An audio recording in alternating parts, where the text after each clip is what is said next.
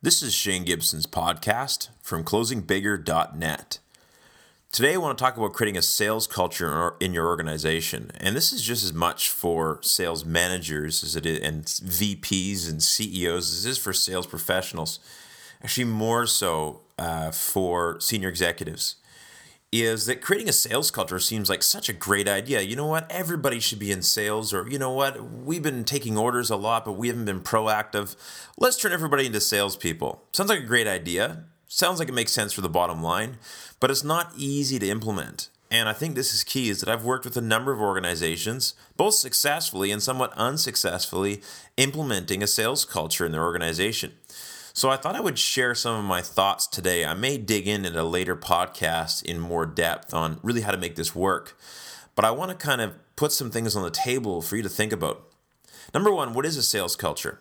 Well, if I've been hired, and I've worked with everything from major universities to professional associations uh, to high tech organizations. I've even worked with chemists who've worked with various labs who deal with customers, and management wanted them to be more sales focused, you know, opportunity identification. And some of these went really well, and some of them didn't. Uh, some of them were painful processes, and some of them really just kind of flew along with some very good momentum. So I thought I would just identify a few lessons and a few thoughts on creating a sales culture in your organization.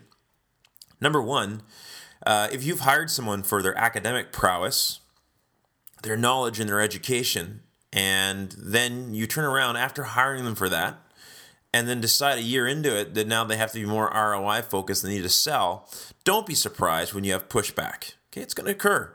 Uh, you know, why do I have to sell? It's not what I signed up for.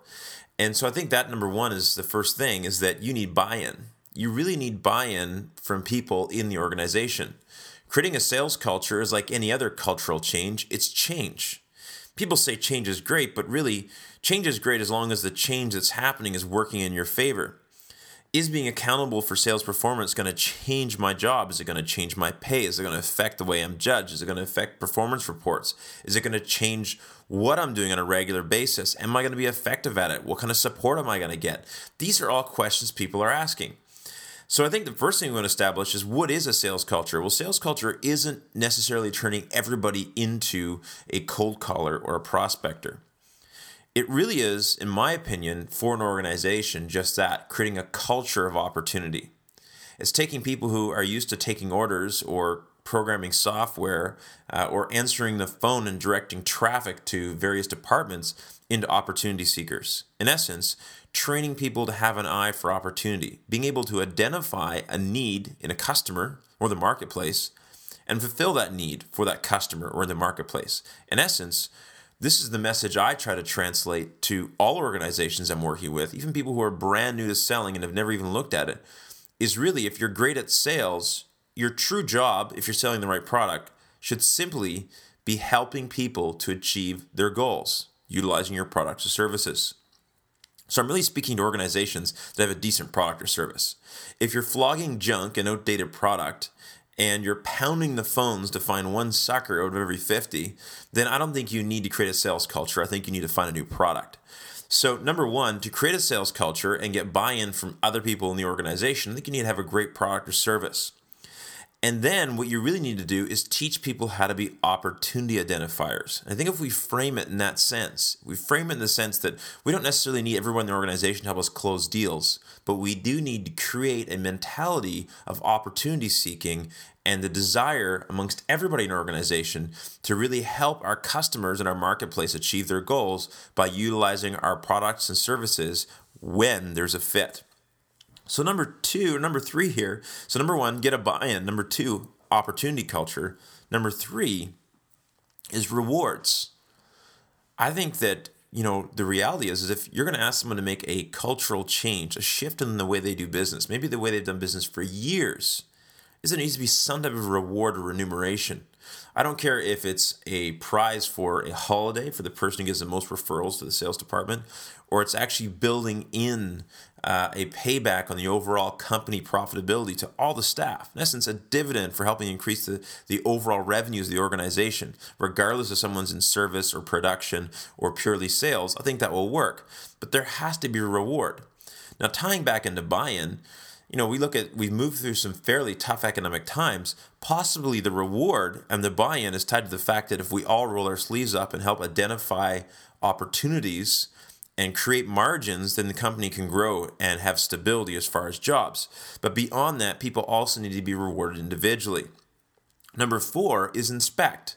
Uh, you know, Trevor Greene, co author of Closing Bigger with me, uh, in the Closing Bigger book, we talked a lot about how to create new habits. But one of the things we looked at is Trevor, coming from a military background, shared a great quote with me. And he said, What gets inspected gets respected. So just teaching people about sales or opportunity and getting them to feel all great in a training session or a one meeting a week isn't going to cut it. What we need to do is really measure and inspect core key performance indicators within our staff to make sure that yes, they haven't just bought in, but they're actually taking action. Number five, and this is really important, even when you're changing the sales culture in your sales organization, is to move people quickly if need be. In other words, if there's no longer a fit, if this person was a reactive customer service agent and we've moved them into a proactive role, and maybe they were a fantastic customer service agent and they're failing miserably at the sales process, and there just isn't a fit and they're not happy, and this change is not one they want, then find a way you can move them somewhere else in your organization where it's really going to be more beneficial for them and the company and more in line with their values, or move them out of the company and help them find another opportunity. And so I think this is the key is that we create a sales culture. Part of it is also hiring the right salespeople. So I've brought in I've been brought into organizations a number of times to train people's teams on being more effective at selling.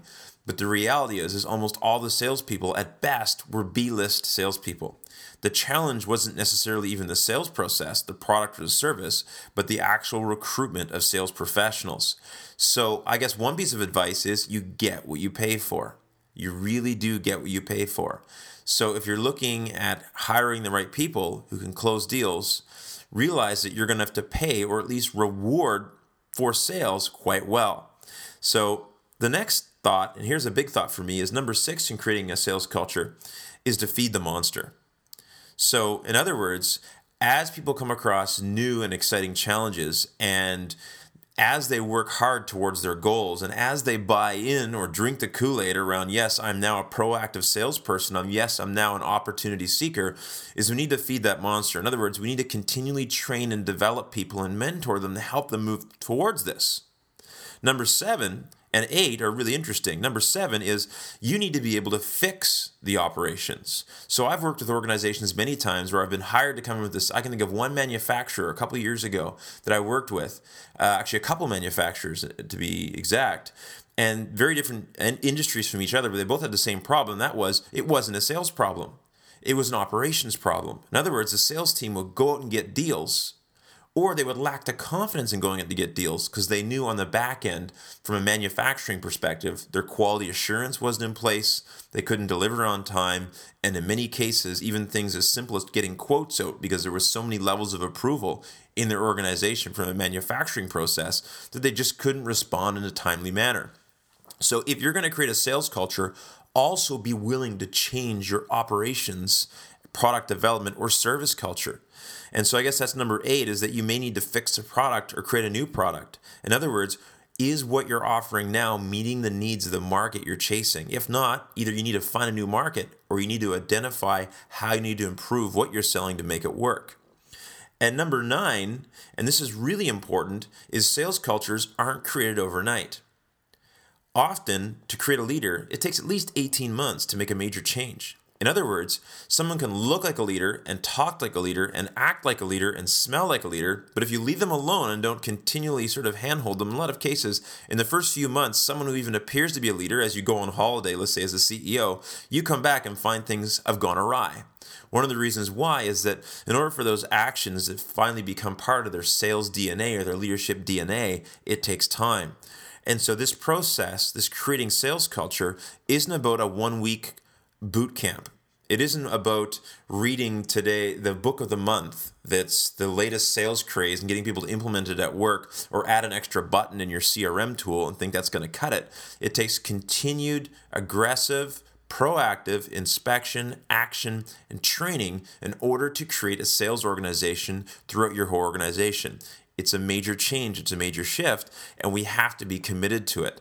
Too often, I think we feel that writing a mission statement, putting on a wall, and taking someone to a seminar is going to cut it. But the reality is, leadership has more to do with implementing a great sales process than sales. In other words, in order to create a sales culture, it's about you having a strong leadership culture and really, really continually reinforcing this change.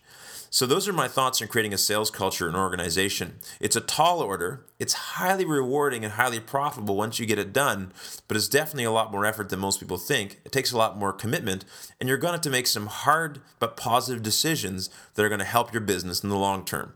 This is Shane Gibson's podcast from closingbigger.net.